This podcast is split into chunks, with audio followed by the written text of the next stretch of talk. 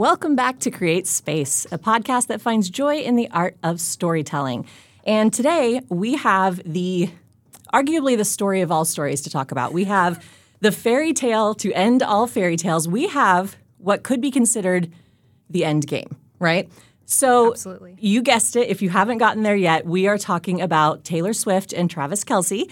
And we have a lot to unpack on this episode. But I have a friend here to help me. This is Caitlyn Beneke, and she is going to talk to us about she's going to help us get to the bottom of this obsession, okay? Because there is some thing going on that has made our entire I was going to say country, but our entire world collectively Yeah. root for this romance. So if you're wondering why Caitlyn, yes, she's in a Swifty sweatshirt, but uh, there is so much more than that. She is um, the most diehard Swifty I have ever met, um, arguably. Uh, maybe the most in the world, although I don't know on that, but definitely the, the biggest Swifty that I've ever met. And I've known that about her for years. Um, and also happens to be a marketing communications professional. So, so really, you know, create space is about storytelling, right? It's about how stories can be impactful on our community, on the way that we relate to one another, on all these things. So, one part of it is we're just going to have a whole heck of a lot of fun today talking Yeah. about Taylor Swift and Travis Kelce and probably probably squealing a lot. But at the same time though, I really am genuinely curious why this obsession has caught hold like it has. So I think your perspective as a Swifty and your perspective as somebody who understands like branding and reputation and how those Yeah. things um, can be both an album and also a branding strategy can go together. Yeah. Okay. So, first of all, thank you so much for being here. I'm so excited. Thanks for having me. You're welcome. Uh, and before we even get into it, will you, you know, I just said you're a diehard Swifty, but they may not believe me. So will Uh-huh. Yeah, you tell us why you are uniquely qualified to discuss this very intense topic with us? I will run down my resume for you. Start from the beginning. Let's do this. Okay, from the beginning, I've been a fan of Taylor Swift since I was in middle school. And I guess to put that in perspective, I'm 27. Taylor is almost 34. And um, she released her debut Taylor Swift album um, back in, I don't rem- I can't even do the math on that, but I That's was in like seventh grade when I heard Tim McGraw for the first time. Um, and I remember sitting in my bedroom at my mom's house and listening to this song on repeat. And then now, if I go back through my Facebook, where you can go through your like time hop and memories, I every single time I'm back there, like 13, 14 years ago, I'm quoting Taylor Swift lyrics still back then on Facebook. I love that. And so since then, been a huge fan. And then she went on her Fearless tour, and that was the first time that I got to see her in concert. Um, my mom and I had made it a tradition to go see her after that. So we saw her at um, what is now the T-Mobile Center in Kansas City. That's where Fearless was? Yes. Okay. It had come to Wichita, I believe, but we saw her in Kansas City and then saw her in Kansas City again in for her Speak Now tour and at Arrowhead Stadium. Mm-hmm. Um, but now, as you know, the Eras tour is filling the entire stadium. The Speak Now tour was only half of the stadium. Really? Yeah, it felt a lot bigger then, but it was only half the stadium. But moving on, I'm rabbit holing. That's okay. Um, but then um, we saw her on her Red tour in, Intrust Bank Arena, and I got to meet her. you did? I did. I So don't think I knew that. Or Yeah. maybe I did. You have a picture with her, right? I do have a picture. Okay, I think I have seen that. She towers me. She's 5'11 and I'm 5 foot. And she was in heels and she was so kind. Um, and got to meet her there at Intrust Bank Arena. Then we went and saw her in St. Louis for her 1989 tour. And then on my 22nd birthday, which is important because of the song 22, Right? on my actual birthday, my brother and I went and saw her in Denver for her Reputation Stadium tour. And then she didn't get to tour for Lover or Folklore or Evermore. And once Midnights came out, that's when she came out with the Eras tour. And I, um, five days before the concert, I had already made peace with not going because I have seen her so many times. And those tickets were insane. Yes, they were insane, but I was really fortunate that five days before, um, a friend of my mom's knew somebody selling them, selling one ticket for face value. And she texted me and said, Do you want this? And I started crying and I was like, Oh my God. I call I called my husband and I said, "Hey, um, so I've been offered the opportunity to go to Taylor, but there's only one ticket, so I will be going. I, it would just be by myself." He said, "Are you wanting my permission?" I said, "Well, no. I'm just I'm just like Just running it by just running it by you that I I think I'm going to do it." He said, "Okay." So I drove up to Arrowhead Stadium by myself, and that was when she was the day she was releasing her Speak Now Taylor's version, and saw Taylor Lautner come out there, and all of. I mean, it was just crazy. So I've got a wide array of seeing Taylor in person. Yeah. And so if you were at Arrowhead, Uh-huh. Were you at the one that Travis was at? No, he was there the night after. A different okay. I know. I was how many thinking about that had. because my seats were very close in proximity to where like the players hang out in their suites and like where Brittany and Patrick were at for the tour or for the concert, which I think they were there Mm-hmm. Oh, the night that I was there. I'm not 100% sure, but I think they were. And then Travis was there the next night. Gotcha. Yeah. Gotcha. I remember seeing a video that you had posted on like Instagram or something um, of when she first came out, but it was like of your face. Yeah, because everybody had already been posting Yeah, the videos yeah. of her coming out. I had already seen them all over TikTok. And so I knew everybody already knew what was happening when it was opening. And I didn't have anybody that I knew there to experience it with because n- normally it's my mom or it was my brother at one. And so I can like let my emotions out around them. So I didn't have anybody to do that with. So I took a video to send to my mom and my husband of her coming out, even though I've already seen this before on TikTok, still her coming out made me like overwhelmed with emotion. And even when I I, saw the movie, it. Really? oh, I was I was crying more when I was watching the movie with my mom yesterday, Just yesterday. just yesterday. Why were you crying more during the movie? Do you well, think? I think it was, and she cut songs out in the movie for time's sake, Yeah. but. You know, I was so excited to go see this with my mom because I know she was bummed that she didn't get to actually go to the concert with me because Mm-hmm. it has been a tradition of ours. Um, because my mom is a Swifty um, by extension, Right. And um, so to get to go and see that movie with her, to relive how I know I was feeling at the concert by myself, but then to be with my mom and to be going through it's gonna it like gives me goosebumps right now, but to like know that this is a tradition of ours and something that we love and share, uh, you know, a hobby, if you will, Right. of Right. loving Taylor Swift and to go through all of these eras where Taylor's at now and being able to relive the fact that we saw her at Intrust Bank Arena and now you would never see her at Intrust Bank Arena Right. because she is so massive. So to reli- relive all of those experiences um, with my mom now when I'm, you know, 27 and um, back then we were just talking about 10 year olds being too cool. You know, Right, around right. people. And, you know, back then I'm like, oh, mom, don't embarrass me. And my mom's like screaming, like, because we were able to run up and see Taylor when I was watching the Fearless tour because she was coming down the aisle Wow. of the uh, arena. And so to now look back and we're the only ones in the theater singing loud together, like in the middle of the theater, it, yeah, it was just kind of a full circle moment to be able to experience this and then see the success of Taylor Swift throughout the years. It's just Yeah. really, really cool. I think, you know, and we'll talk more about this, but I think that is a lot of the crux of why we're so in love with it because Yeah. so many of us, and myself included, I'm I'm like we were talking about this off air, but I'm about two and a half, almost three years older than mm-hmm. Taylor, and you're a few years younger than Taylor. Mm-hmm. So in different ways, but we both grew up with her, and there's a whole generation of girls, and with how long she's been popular, even younger girls feel mm-hmm. like they're growing up with her in a different way. But especially for those of us in our 10 ish year age range that can very much relate to every single thing she was feeling as she grew up and relate in our non celebrity way.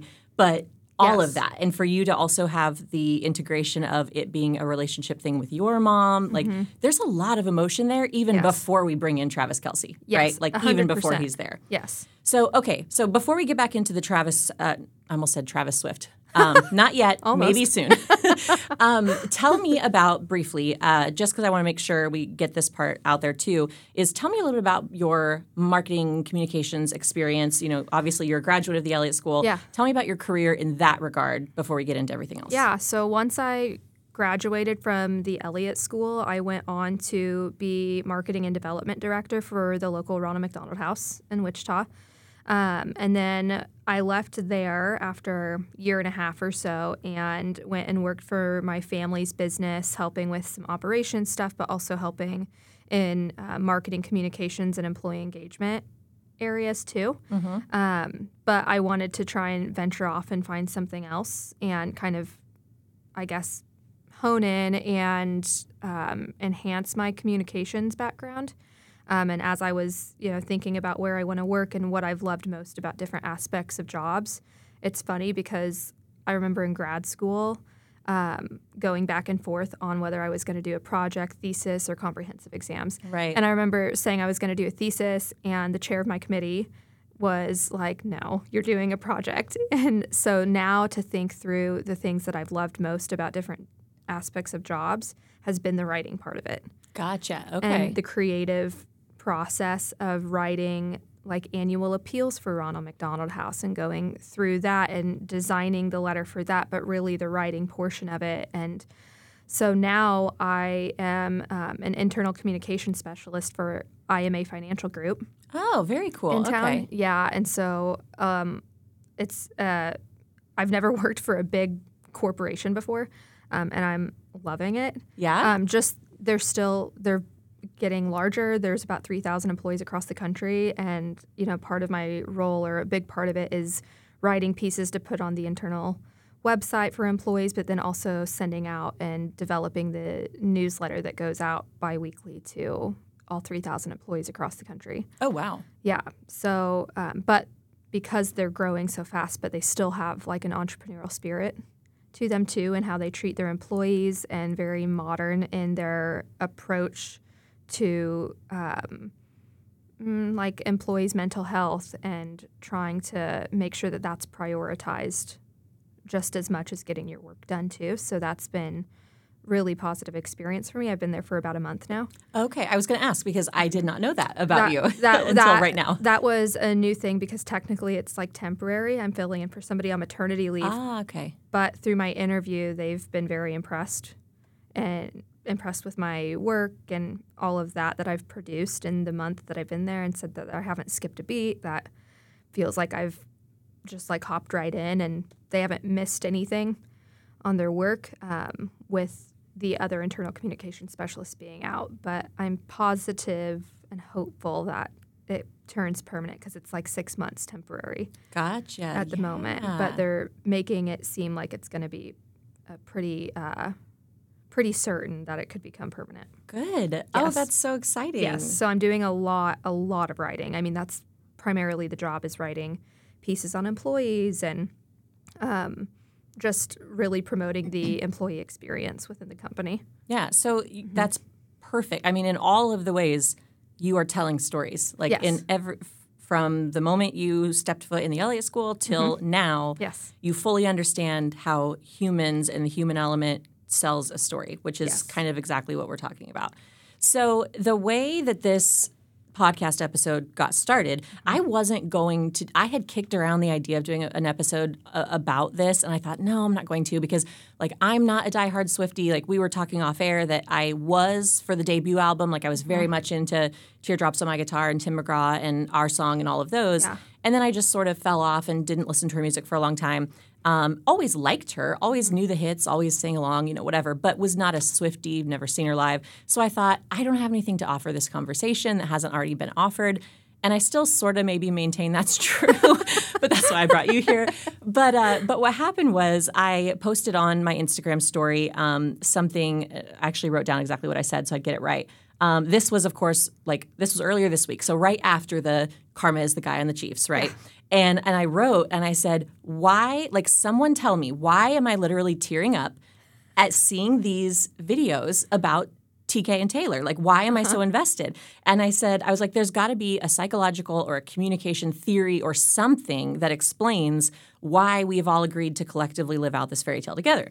Mm-hmm. And so it was interesting because I got a lot of like interesting comments back and I'm gonna read some of them and like discuss some of them with you, Caitlyn. Yeah. Um, but before that, what happened was the fir- the first thing that happened was you just liked the story, Yeah. and I immediately wrote back and I was like, I was waiting on you to respond because I knew you would because again, you're the Swifty in my life. Uh, and then you wrote something I can't remember what you wrote, but at, at some point. Yeah, we started kind of talking about it. And I think you even joked about like if you did a podcast episode on this, like I would totally nerd out over it. And so then I said to you, like, I was thinking about it. I actually was thinking about it from the storytelling perspective, but I just don't know. Da da da da da.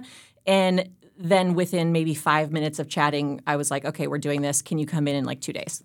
and and and it happened, and we're here. And, Yeah. and whatever. So um, so we're gonna, like I said, we're gonna break down some of the comments I got back on Instagram. I've got some TikTok videos that have been going around that we're gonna discuss. But can you start out just by telling us from your perspective and your thoughts and opinions, in a general sense, why has this relationship become such a big deal? Like, why are we tearing up at videos of her cheering for him at Arrowhead and videos of her running into his his arms? I mean, we've seen celebrities kiss before. Like, why did Yeah. that kiss in Argentina literally make me bawl? Tell me. what is going on? I feel like from the Swifty perspective, you know, and I mean, I think that everybody saw everything and has their opinions on her love life, but I think that from the Swifties perspective, we've seen her date all of these different artists and different variations of musicians and actors and such. But we've never seen her with an athlete, which I can even go further into because I found out some information about her dad. Ooh. And yeah, so I think that there's that component that we've never seen her with an athlete and like switching her switching over in a sense to somebody that's outside of her realm essentially but is still incredibly successful um, for swifties has been kind of refreshing because it doesn't feel like she's having to compete for attention with somebody else. But in that same sense, Travis, I think, being an athlete and knowing how big he I mean, he was already really big, and so was his brother Jason. But Right. when they went to the Super Bowl, when the Chiefs did back in February, um, they blew up in the sense that, you know, how down to earth his mother was. And I mean, just how much you can see how they love their family and they're so close with their family. You can just tell that he comes from good roots. And you can tell the kind of gentleman that he's going to be. And you see that. I mean, you saw that from the moment that she runs up for the kiss. He stands there with his hands behind his back Right. waiting for her to initiate whatever she feels comfortable doing, knowing that they're now out in the open. Right. And he was going to let her do whatever she felt comfortable doing in that moment, whether that's just walking back or running up and kissing him. So I think that for Swifties, I think that that is why people have become so obsessed. But in, you know, addition to that, I think that because of the Eras tour and the popularity of the concert and how incredible of an enter- entertainer she is, it's piqued a lot of other people's interests and attention in Taylor Swift herself. And so there's been a lot of additional Swifties in that. Um, but then now you're adding sports fans into it and um, with the Chiefs. And for me, I think coming from the side of also being a Chiefs fan, um, I was going to ask that. I wasn't for sure if you were like a Yeah. football fan, Chiefs fan. Like I wasn't sure if you were as diehard there too. I used to not be, but my husband and I, we've been together. We've been married a year, but together for Ever. almost 10 years. and so 10 years ago, he's a huge Chiefs fan. Him and his family are, and all of our friends are huge Chiefs fans. Um, and I wasn't really. Um, grew up with family being like Broncos fans, but I never like watched football, but I just like self proclaimed Broncos fan, I guess. yeah. And so then, you know, going to Chiefs games and watching Chiefs games, it kind of made me into a Chiefs fan. And now that's, you know, we're always doing fantasy football. When Chiefs are on, that is what we're doing, whether it's with our friends and their family watching the Chiefs or we're at home watching the Chiefs, which is where we were sitting when she was first seen at the Chiefs game. Um, but being a big Chiefs fan and everything, I feel like I don't know if this is how it is for all NFL teams and their fans, but it feels like the Chiefs being in Kansas and Missouri, it just feels like they're so good about putting themselves out into the community and making them very, very humanized. You know, we know celebrities, it, it feels hard to believe that they do like normal, regular human things. Um, so to know that they put themselves out there like that and they're just kind of seen that way in general as being like really big family guys and helping the community and really down to earth and they're seen walking around Kansas City, all of these different things. Um, I think that it makes them feel more like family too. Yeah. And so um, I think that kind of adds to the aspect of it feels like Travis Kelce's a part of the family and now he's dating Taylor Swift. And So, she's a part of the family. so she's a part of the family. Basically related. it's true. It, yeah, 100%. We're Yeah. probably going to Christmas with her this year. Probably. No big deal. It's fine. yeah, yeah. well, a lot of what you said is honestly a lot of the things that people kind of said back to me, like Uh-huh. on Instagram and stuff, and also just beyond that, pe- other things that people have Yeah. written. Um, there was something that I saw, I think it was on TikTok, of somebody from Kansas City who was a, a Chiefs fan, and they were Mm-hmm. saying it was like, you know, a call to all Swifties. Like, I need to Uh-huh. tell you how we treat celebrities in Kansas City, because Mm-hmm. they were exactly what you said. They were like, you know, Travis and and all the other players are seen out. We don't accost them. We don't necessarily always ask for pictures. We don't whatever. Mm-hmm. Midwest hospitality, baby. Right, right. Yeah. And that, that's what they were saying. Like if Taylor starts showing up a lot in our area, you all need to live by the way that we have been, been treating them, which I thought was funny. So it's funny that you brought that up. Um, okay, so here's one. So one person said, "I grew up a Swifty, and I've always been dying to see her find her happy ending. Travis is uh, seems to be really good for her and goofy and perfect for our girl." And I just love that she says "our girl." Like, I mean, that's Yeah. that's the way her fans see her, right? And it, it is feels like our girl, but I think it is reciprocated because of you know when she was releasing her debut album and Fearless album and Speak Now albums. I don't.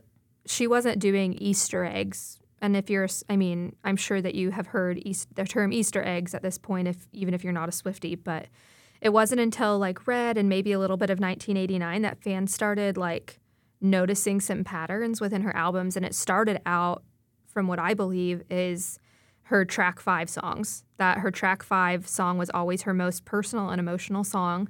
Oh, And I didn't know that. and so people would get, you know, she would like really kind of divulge a lot of information, so to speak, through her track five. I mean, the whole album, but track five typically was the most personal. Um, and so, and All Too Well is track five on Red. And so that's kind of how that started. And she caught on to that. I mean, she sees everything fans see and she makes sure that they know that. I mean, at her Eras tour, um, when she was announcing 1989 Taylor's version, she saw everybody talking about how, oh my gosh, what if she came out in all blue outfits for the whole concert? And so she started showing up in blue outfits. And when she came out in a new 1989 blue outfit for that era of the concert, everybody freaked out and they knew that she was announcing it that night because of that. Yeah. Um, so she really listens to her fans. She looks into the she looks at the theories people are putting out there and she plays along with it and she makes it not just putting out songs for us to listen to. She makes it an entire experience for Swifties to, you know, now everybody's speculating when's reputation and debut Taylor's version coming out because now it's all she has left to put out is her reputation and her name Right. and that's right. it. And so everybody's kind of speculating that. So she brings the fans along for the ride and doesn't just see fans as people who are buying her records and her making money off of them. She makes it a whole experience for them. And she says at her concert, like the Eras tour was meant for the fans. Yeah. I mean, that's how the whole thing was developed. And you can see that in the visuals at the concert too. Yeah, she very I mean, I've heard interviews and things where she talks about her fans Mm-hmm. and she really does seem very genuinely grateful in Yeah. a way that a lot of you don't see with a lot of celebrity. Yeah. You know, that she really stays grounded in the fact that this is what she always wanted and she has it and she's never taking that for granted. And I Mm-hmm. Think that that's really really cool. Yes. Um, I think you'll like this one. This is another one. Let's see, where is it? Ah, this one says, uh, It feels like it's all coming back to where it began for Taylor. The hometown football player dating because it's late and your mama don't know, circa 2006 Taylor, right? Um, so that one was from my friend Ellen. You know Ellen, I think. Yeah. Um, so she wrote that one, and that one got me because, like I said, that's when I started listening to her. Yeah. Um, and so I thought, I thought I hadn't considered that part of it, but yeah, I could see that too. it does feel like it's coming back around and back to my point that I said I'd mention about her dad is seeing Taylor's dad and Travis at the concert together was really cool because I'm telling my husband like, "Oh, I bet that he just loves hanging out with Travis because he definitely seems like a guy's guy, like sports guy, wants to talk about all things sports." Um, but I don't know if that's how the other guys have been in her life Right. necessarily. Um, not that they ha- there hasn't been good guys in her life, but you know this one seems to have stuck, and you can tell that there's some sort of a connection between Travis and her dad, and there is because come to find out, not only are they Eagles fans, the Swifts Right, are right. obviously because they're from Pennsylvania, but Travis or Taylor's dad um, played college football Oh, okay. I think I did hear that on the New Heights podcast. And Actually, I think. yes, he was an offensive lineman. Oh, okay. Yeah, if you didn't hear the New Heights podcast, the Taylor section that I only skipped to, Same. Yeah. Sorry. I'll listen to some of the other parts, but that part in particular, I was excited for for this one. And um, yeah, Travis had said that her dad was a football player, so no wonder cool. it clicks and connects, and so then that kind of comes full circle for her. I mean, she literally talks about how she's an Eagles fan in one of her songs. Um, and so for that to come full circle, for all of those dots to connect, and her to find somebody who is similar to your dad, you know, psychologists say that you find a partner who's similar to like the to, to one of your parents or somebody that you were close to or have similar characteristics to important people in your life. right, right. Um, so then for her to find Travis, who is a football player, and her dad was a football player, and it just makes sense. it makes sense. Ugh. yeah. Okay, I'm going to play a soundbite that I have for you. This is um, from one of my colleagues who works here on campus. Her name's Jenny Venn, and she uh, is um, a graphic designer. So she runs her own, uh, she's a creative director for her own firm, and then she's also an adjunct faculty in the School of Art and Design. So uh, I asked her, she and I, she had also kind of responded to my Instagram story, and I had told her we were doing a podcast about it and everything. And so I asked her to send a little soundbite just telling us um, what she thought about it because she told me that over the past, you know, couple of weeks, few weeks, however long it's been now, um, her and her class have been like talking about the the branding uh, standpoint of it, and you know, she's like, there are some students that look at it as a PR relationship um, eh, which I don't think it is. But obviously, they are re- they are releasing the relationship to the public in a very PR oriented way. That's you can't really deny that. Yeah. Um, so let's listen to what she had to say, and then we'll chat about it. Okay, so here's my hot take on Swelsey, which is what my students and I are now calling the brand that is Taylor Swift and Travis Kelce. So you have two brands that individually are strong as heck that are also in really good timing with the public. Taylor Swift being on the Eras tour, Travis Kelce having just won a Super Bowl. So not only, right, do we have these two really strong brands, we also have individuals that are in the media right now currently as it is. So then they start dating and it becomes the world's biggest brand collab that we've seen in a long time. And the interesting thing is is both of these brands are rooted in kindness and uh, realism, right? They're real people, real humans that we can get behind. And we always want good, real humans to win. And we also can never argue with love. Love is always a huge hook. So, all of that is just a perfect storm with these two massive brands that are people. Then they start dating. And the interesting that interesting thing that happens is each of their brands start helping to elevate the other brand, just like you would see in a brand collab. So you have Taylor Swift showing up at football games and she's helping elevate the Travis Kelce brand through her brand. Then you have Travis Kelce showing up at her concert, helping elevate her brand or talking about her on his podcast. So, in addition to all of this, during this entire time, because both of them are already in the media, they get this insane amount of earned media. So everyone's Facebook feeds, everyone's social media timelines are all Taylor Swift and Travis Kelce, and that's all we're seeing. But I really think that they have the best PR te- teams on earth because they got out ahead of everything and decided that they're going to be the ones that tell the story and set the parameters of this relationship. Because if they hadn't, even a few days later, the media just would have ran with it. But using the earned media that they were already receiving, they jumped on it and they told the story their way. So it really is just the world's largest brand collab that we're now seeing play out in real time. And it's real humans, it's real brands that we identify with, and we want them to win. And we want them to have love just like we want to have love, right? So nothing can be argued with. And it's just a perfect storm of timing and who they are. And now we just have this massive brand collab on our hands with multiple names. But as far as my students and I are concerned, Swelsey is the winner. That's all. So what what do you think about about that? What she had to say? Any thoughts on the topic? I mean, I think that's a really good way to put it. You know, that to the folks out there who think it's purely PR, all I have to say is what it kind of sounds harsh, but what would she have to gain out of dating a Chiefs Kansas City Chiefs player? Right. What would she get out of that? Yeah. I mean, she already is now a billionaire. She's already met that status. Right. She's going to continue growing because of her tour going through 2024 and maybe potentially adding dates in 2025. I mean, there's nothing that she would gain in a sense by dating a Chiefs player. And also, why would she go after a Chiefs player specifically if it was like for PR?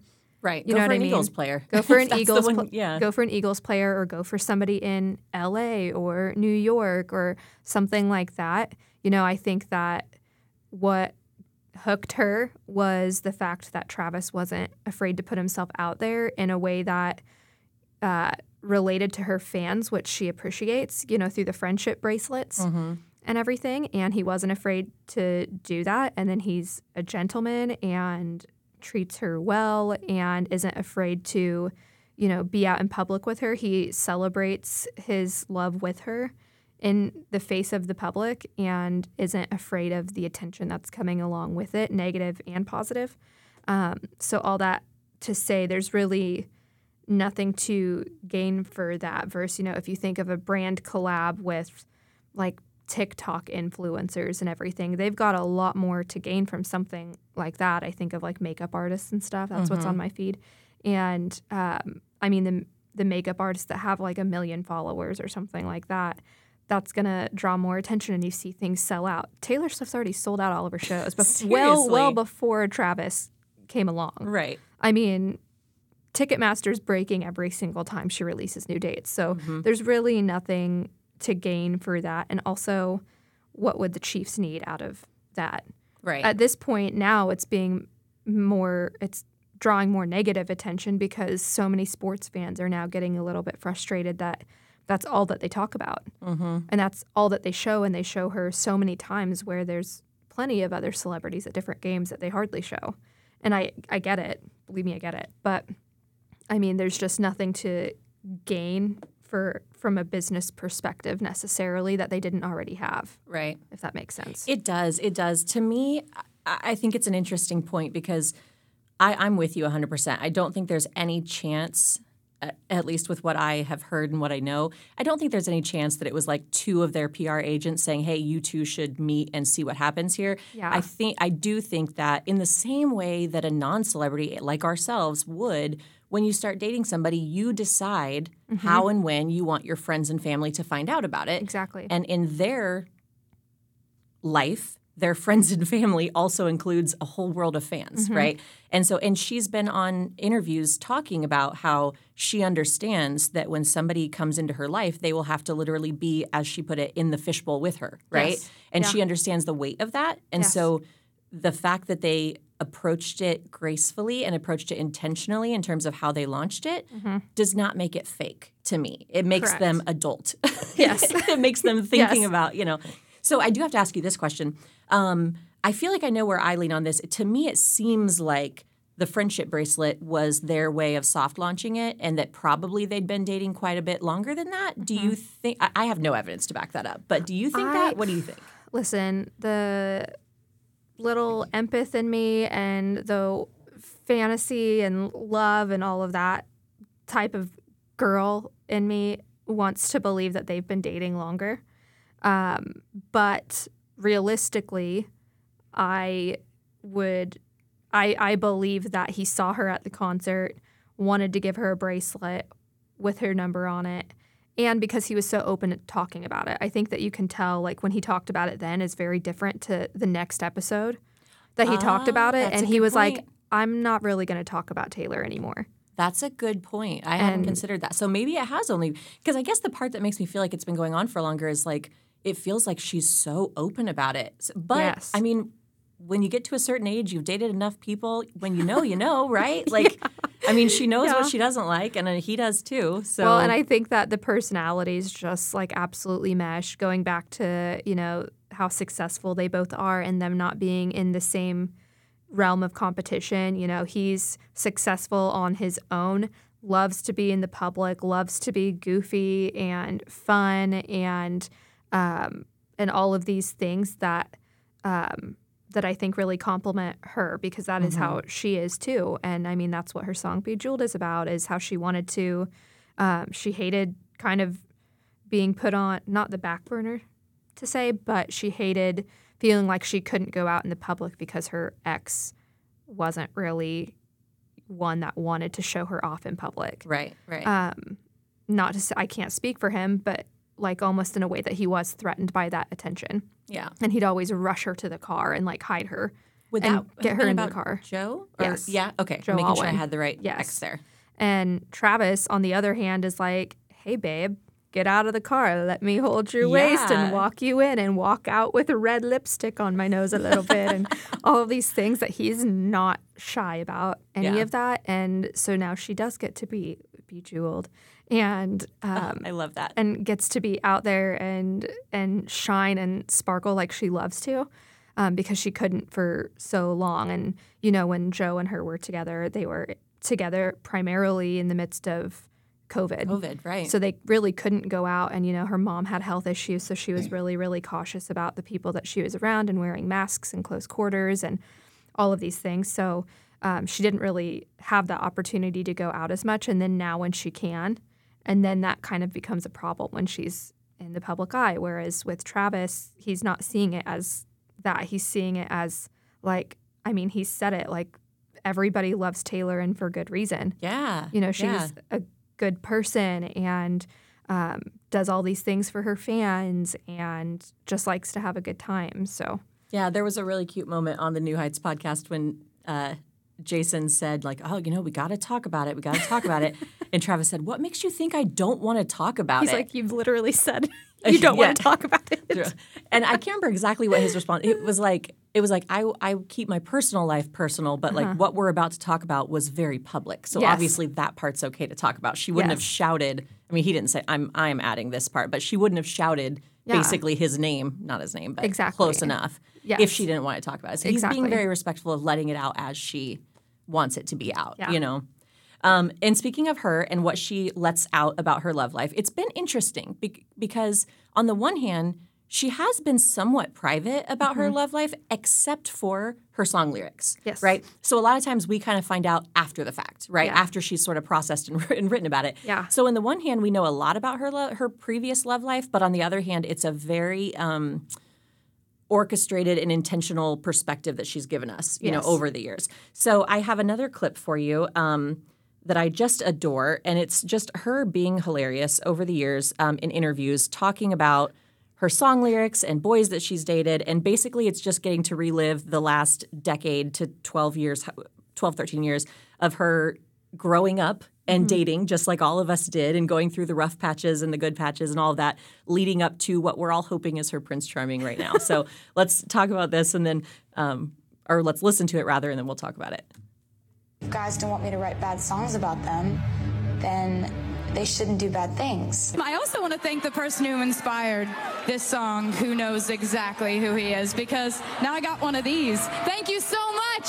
The only time that's been an issue is when I was like going through a really bad breakup with a guy, and he's like, "You better not write about this," and I'm like, "Oh, I won't." Did you? Yes. Have you ever regretted writing a song about one of your exes? Never. Never, ever, ever? No, because you don't write a song about them unless you know that you reason. don't really want to know them anymore. I was excited when they asked me to come and present this award because no one knows more about dramatic males than I do. I've had a guy be like, "You're not gonna write about this, are you?" I'm like, yeah, I am. It's like when I find that person that that is is right for me and is he'll be wonderful. And when I look at that person, I'm not even going to be able to remember the boy who broke up with me over the phone in 25 seconds when I was 18. Okay. That was Joe Jonas. is, is that who? I, I, the funny thing is, I wanted to ask you on some of them. Like the first one when she's like, "I'd like to thank the guy who That was Harry Styles. Okay, Yeah. I thought that one was Harry Styles. I didn't know. I was like, okay, she's got her curly hair in that last one, so that's got to be one of the early ones. And I think she performed I Knew You Were Trouble when she had ma- made that comment too. Um, and it would always clip to Harry Styles in the crowd. And he was just like, oh, God. That's so good. so so you know we've we've gotten to. I, I think that that explains a little bit of our desire for her when we say our girl's getting her happy ending because Yeah. we've seen the lineup to that. Yeah. What what would you do? You agree with that? What would you think about that? Um, yeah, I do. I, I've seen that so many times. I was like lip singing it. I could. um, but yeah, I mean, I I agree with that. I think that's so funny because I think that goes even deeper because you know just because we just talked about him, but it's not like Harry Styles hasn't sang songs about Taylor Swift. You can see parallels in some of their songs to each other, right. and no one is saying anything about that. He's not having to go on and defend himself, and that's not what his whole interviews are about. Is defending himself ver- against his songwriting, about his experiences. Um, she has had to do that time and time again, and she's not the only woman that has had to do that. But she's, I think, the one that people think about most when they think about. Uh, she's writing another song about guys again, which is why she did 1989 and tried to make it more all about friends and, you know, not talking so specifically like she does in Red and Speak Now and Fearless about guys and calling them out. Right. Um, but I mean, that's the whole point of their songwriting is to get those feelings out. And she writes them in a way that is specific yet vague enough for her fans to be able to relate to, like we talked about earlier. Yeah. Um, but kind of going into that point is a point that I had mentioned to you that, you know, her getting her love story now um, is so cool because now, you know, when she first started doing her Eras tour and she would sing the song Lover, you could see her like disassociating Yeah. during the song because that was about Joe Alwyn and that whole album was about him. Um, And were they, from what you know of the timeline, were they broken up when she started the Eras tour, or like did they break I- up before? I think they might have broken up like right at the beginning of it. gotcha. Okay. Yeah. And so, or at least it, it was put out there Yeah. That Who knows it what had really happened. Exactly. Because people speculate Midnights is actually a breakup album. Oh, okay. Yeah. And so now she's singing these songs, and you can see the life back in her eyes when she's singing these. And she's singing her intentional surprise songs like the night before Travis was there, singing these intentional songs about, I mean, she's got a song. Um, I think that that's what she's saying on that the night before was, um, it's called Slut, but it's actually like a Oh, love yeah, song. yeah. And I think that she sang that song the night before, but it's this cute love song, which you wouldn't ever expect out of that title. I didn't think it was going to be that. But now she gets to relive these songs in a perspective that her fans get to listen to these songs and relate to these songs. You know, she wrote them about somebody else, but now she's making new memories through the Eras tour with them. Um, but now she's got somebody else that she can think about in these songs and not have to disassociate Right. when right. she's singing these love songs because she's got someone she can't sing them to. Oh, I love that. I have Yeah. seen some really fun side by sides of, you know, her performing a certain song Yeah. years ago versus performing it now, or even like you said, from the beginning of the Eras tour to now. Oh, yeah.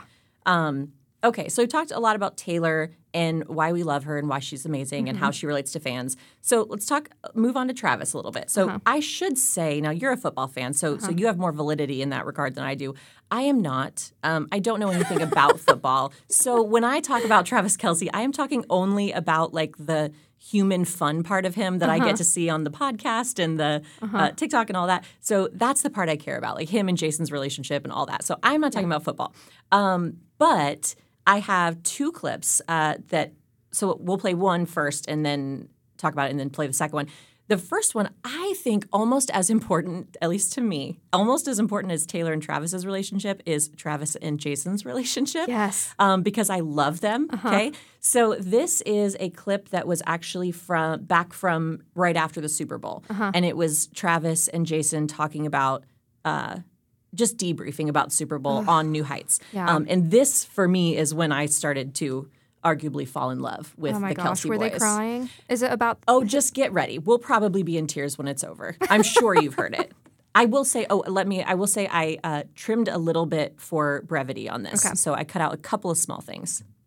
I did say one thing. I told you it was the funnest year of my life. Yeah, it was a great time. To see the script, or however you want to call it, play out like it did, and to be set in schedule every single week to talk it over with you, man, that was something I could have never drew up. I could have never expected it to be this damn fun, man. The crazy part is I would never be playing this damn game if it wasn't for you. Stop. Yes, you would. It's the truth, man. I followed your footsteps into it when you started playing football. So you started playing hockey, I started playing hockey. You started playing football, I started playing football. I've kind of just been following your footsteps throughout this whole gig. And to go through everything leading up to this moment or leading up to this year and then having the year that we had and then meeting you at the mountaintop, brother, it was like we were on top of that thing together, man. Yeah. The moment I saw mom is when I got really emotional because, man, it was so awesome.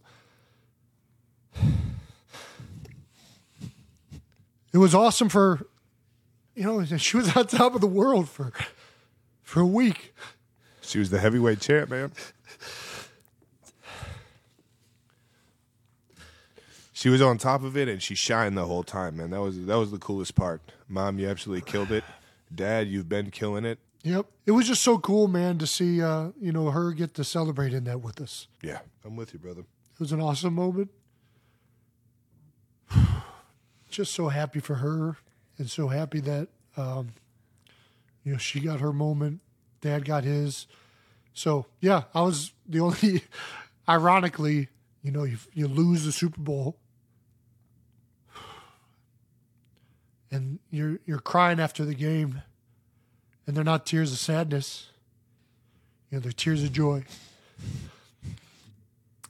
I was right. Caitlyn's over here, you know, dabbing her tears. The only reason I'm not tearing up is because I've watched this so many times. I've desensitized myself to it at this point.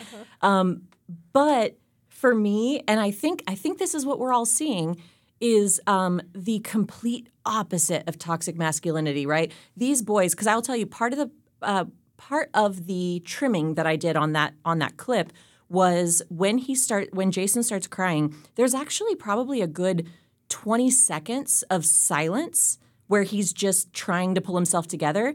And I cut that because this is mostly an, a podcast, and so without the facial expressions of seeing it, it's it's just awkward. Let's be real. Yeah. But when you watch the video of it, what I love is that Travis sits in it with him. Like mm-hmm. Travis has no problem sitting there waiting for Jason to get it together. And he ends up tearing up, obviously, at the end too. But like they seem so comfortable Yeah. emitting intense emotion with each other Yeah. and to the world, obviously.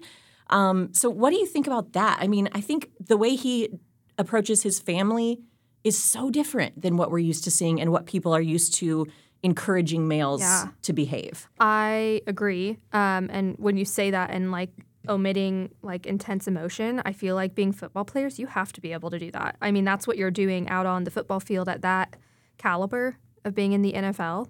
Um, you have to be able to do that to get the job done and get paid at the end of the day. Yeah. Um, because if you're not putting your whole heart and emotion into it and finding that purpose to be out on the field doing that, you're not going to make an impact for the team.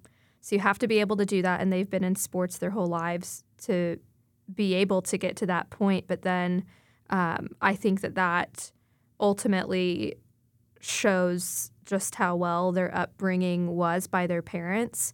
Um, you know, you if you've not seen the Kelce documentary on Amazon Prime, I haven't yet. Jason I've heard so many things about it, but I, I want to watch it. you should if you haven't. Um, I was crying like crazy um, because it does go through that whole thing. It has that clip in there from the New Heights podcast, and um, I mean they talk about their upbringing in that, and um, you know their rela- their parents' relationship together. It's not like it was perfect Right. by any means. Um, in fact, I think that they were separated but lived in the same house. Yeah, that's what. I, Yeah, because I just learned very recently that they're not together now. Yeah. and that they. But you would never know that. And Yeah. I think that's important. And they always put their children first. And that was the example that they had growing up for parents. And, um, and they want to give that back in some way and repay their parents for, you know, how well they raised them, basically. And um, I mean, I think that that really just shows how well they were raised, basically. Yeah. Is their ability to be able to do that as giant men playing football. you know, it's, it's it's funny actually because you said that about like they have to be able to express emotion because they're football players. They have to go out and be intense and whatever. Uh-huh. And and you're right. And yet I found myself thinking I've n- never made that connection. Like I I uh-huh. look at their like physical in the moment toughness on the field. Uh-huh. I would have always considered that as separate from uh-huh. like emotionally letting things out. Uh-huh. But now that you say that, it's really not. Probably. Yeah. I mean, it's really very similar. Like they have to be mentally in it as well. Mm-hmm. So there's probably more of a connection there than I than I would think. But either way, we haven't seen most football players doing that. we haven't yeah, seen. and I think that you, you know, to add to that, I think that you have to have that connection emotionally because you're out there protecting your team, who is also your family. And you know, I when I say that, I think about Damar Hamlin oh yeah, and how he went into cardiac arrest on the field, and that's the kind of, you know, I mean, and you see the whole stadium, not just the Bills, but you see the rest of the the other team, you know, being out there and being emotional and knowing that this is deeper than just playing some football. right. You know, right. these people are depending on this game for the livelihoods of their families. Some of these people, it's helped them come out of dark places, probably, and their upbringings. And, um, and uh, yeah, at the end of the day, they're doing this to feed their families or to help other people um, that maybe growing up they didn't have the abilities that they do now because of the game of football. So Yeah. um, there's like a yeah a much deeper connection than I hadn't thought about that. I, Yeah. I love that you brought that up. Um, okay, so honestly, I could talk about Jason and Travis all day, but I won't. Um, but I will, however, have us listen to one more New Heights uh, clip because I love it.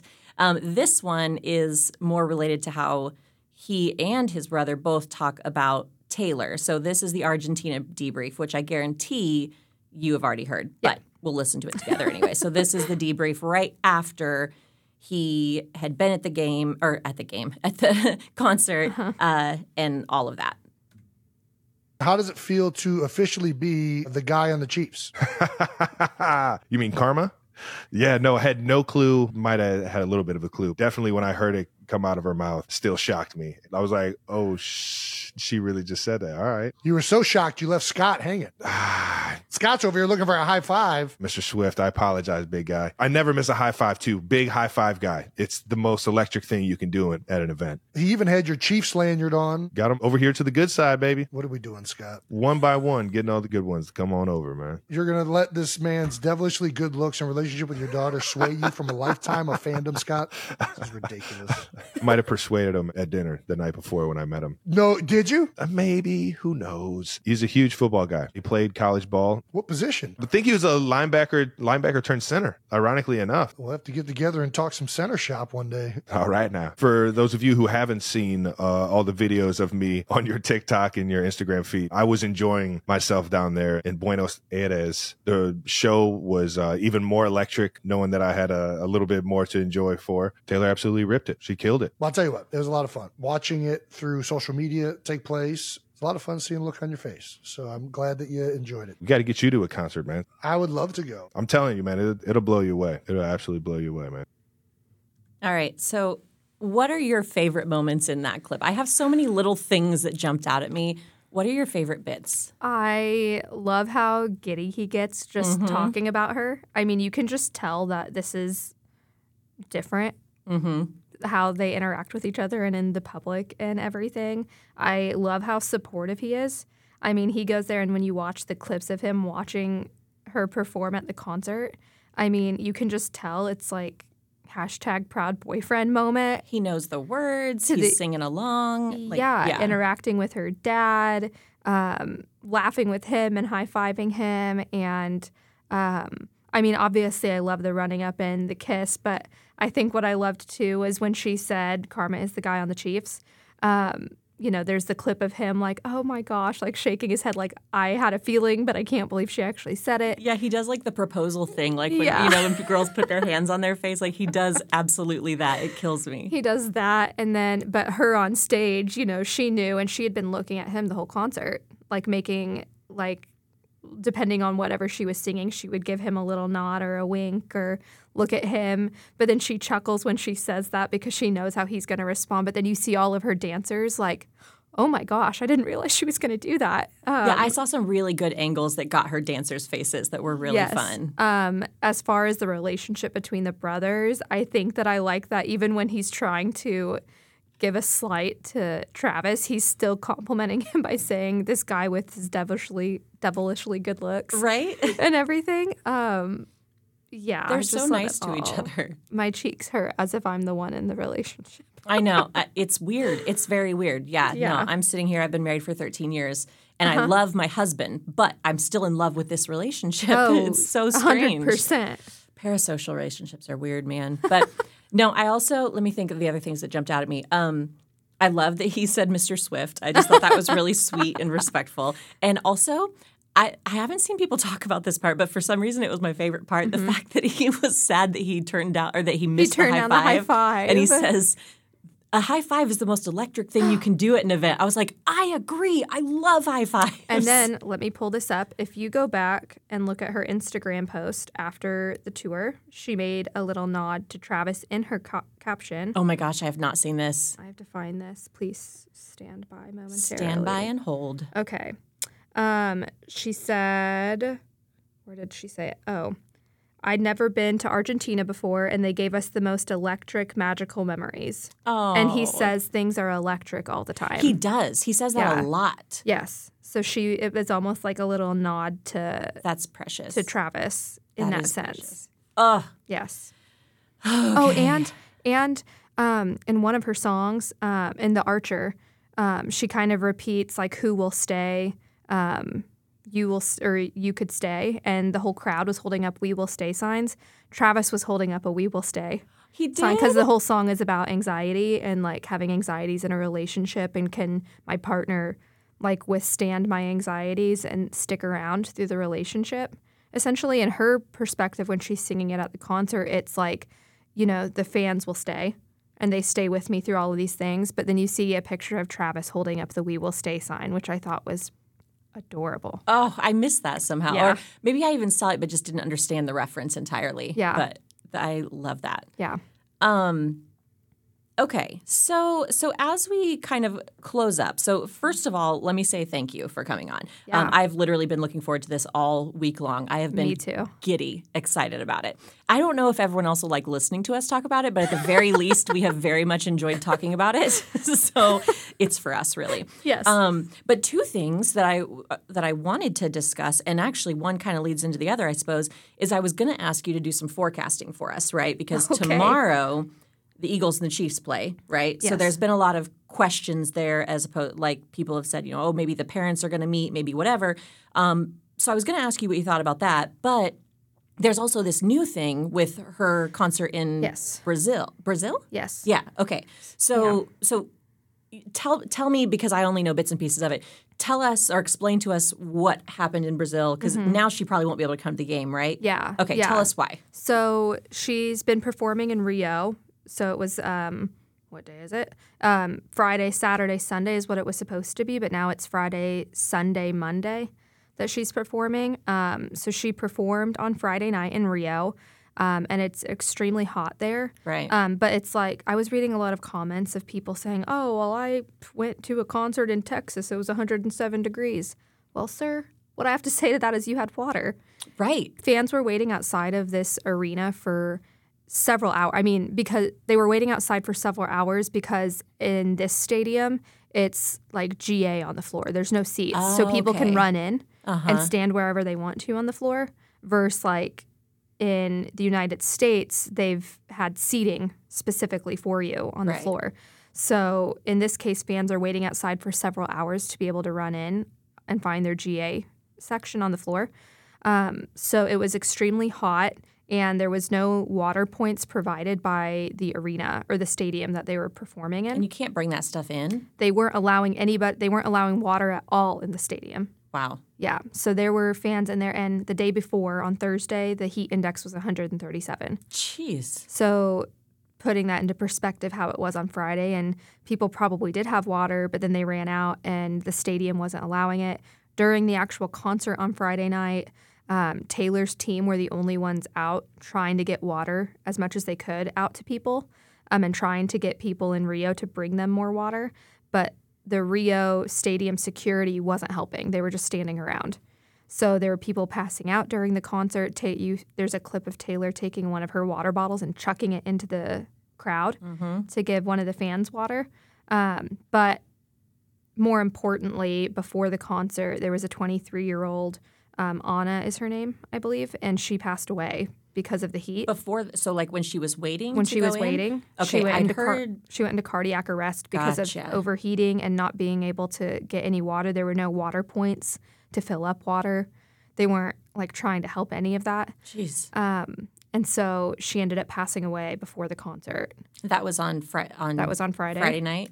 Taylor had announced that, like she had put something up on her story and said that she wasn't going to talk about it on Saturday night because she doesn't handle grief well. Um, and then Saturday, people had already been, I think, let into the stadium, and then she had announced that she was going to go ahead and postpone the concert on Saturday night because of the heat. So therefore, she's postponing it to Monday night. So she won't be at the game on Monday, Chiefs versus Eagles at Arrowhead. But that doesn't mean that her parents might not be there. But I assume that her parents or one of them is with her Probably. in yeah. Rio. I mean, they're part of her team. So Yeah. I imagine that they won't be there. But prior to all this happening, there was very good speculation that it was like almost confirmed that her parents were going to be meeting his parents at the game because it's a whole family affair Right. on Monday night. So I don't think that's going to be happening now. Yeah. But I know there's a lot of Eagles fans who are very happy about that. Um, Chiefs fans aren't as happy because that means that the line, basically like the projection of who's going to win versus lose by so many points, um, that means that it will go down for the Chiefs, meaning there people are speculating they won't win by as much or won't win. That is what it is because there's been statistics that Travis is very obviously playing better when Taylor's around. Um, so that won't be happening. In fact, in Philadelphia, radio stations are boycotting Taylor Swift. Like they're not. I heard they're not playing Taylor Swift at all. Is it like multiple stations are Yes. doing this? Yeah. That's wild, man. I know. I know. I think it's a little Too much. a little too much. I do too. I get being tired of it, but but I think there's some it? hypocrisy in a lot of things that are going on. Yeah, I agree. And let's talk about this for a second. I realize we're at a minute and three seconds, or a minute, an hour and three minutes. a minute and three seconds would be very short.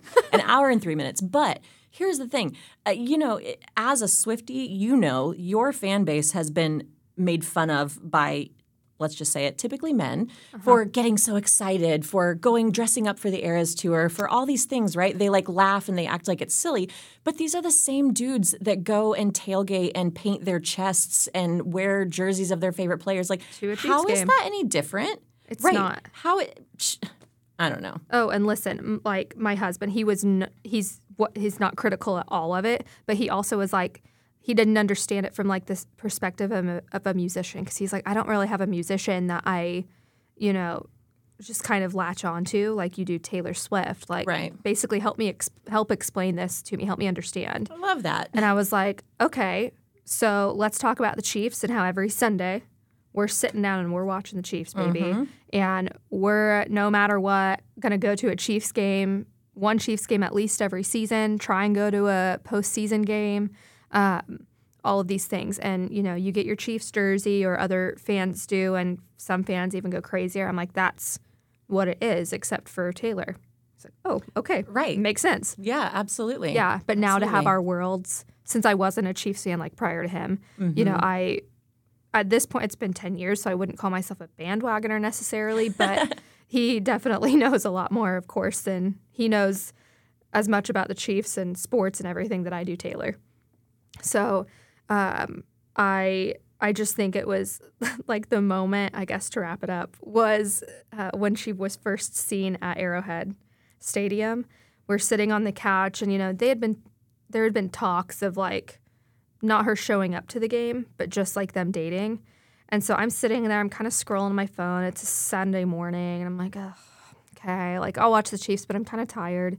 Um, and then all of a sudden they say something about TMZ is here because Taylor is up in the crowds. And I stop and I go, What? And my husband was in the kitchen and looks around the corner and goes, What? And we, I just started screaming and he's laughing. And so we're sitting there like, I can't believe this. I can't believe this. And so now it's like our two absolute favorite things in the world have completely combined, which makes I this like that. not only the connection with my mom of you know Taylor Swift throughout the years, but then to have this thing now that's completely combined with my husband's interest and my interest and all of that. It's just been so much fun. There's, I mean, you've got both your family, like both of the two, like most important people in your life Uh-huh. brought together through this, and it's Midwest. I mean, it's Yeah. you know, like we're in Wichita, we're right here in Kent. Like that's it. Like as you said earlier, she's kind of in our family now. They are kind of like Auntie Travis or Uncle Travis and Auntie Taylor, right? Well, I guess Yeah. everyone calls her mother actually, but Mother, mother, whichever and, way. and dad. Yeah, I can't do that because I'm older than her, so it's weird. that's true. That's true. Yeah. regardless. oh, goodness. Okay. So thank you again. I think this has been a lot of fun. Um, and and I know people do find it silly, but what is it? You'll know this quote directly, I'm sure. Um, even though I don't know that I can quote it. What is it? Taylor says something about how like the worst thing you or something about not putting down people for being excited about things. Do you know what I'm talking about? Yes, she was in an interview. Oh, I don't remember what the interview was for, but was basically saying that the worst kind of people are the people that put down others for getting excited about something. Yeah, yeah. Like, w- I don't think either of us got that exactly right, but she was a Yeah. heck of a lot closer than I was. um, but yeah, and it, it makes me smile because, like I said, I kind of, until you encouraged me, I was like, I'm not going to do this podcast episode because no one wants to hear what a 36 year old, you know, teacher in Wichita thinks about this. and maybe they don't. But I'm excited about it, and you're excited about it, and Oh, that's what matters. And it's a great story, and that's what Create Space is all about. So I am being true to what this Hey. podcast was made for. My favorite quote from Taylor Swift, I had it on my wall in high school and on a comforter, is I'm intimidated by the fear of being average. Ooh, oh, that's such a good ending. Yeah, Such a good ending. you're welcome. Thank you again for being here. Thank you guys for listening. I appreciate you all. This has been maybe one of my all-time favorite episodes in the oh, entire world. Oh, stop. No, I will not stop. I will not. I will because the episode is over. See you next week on Create Space.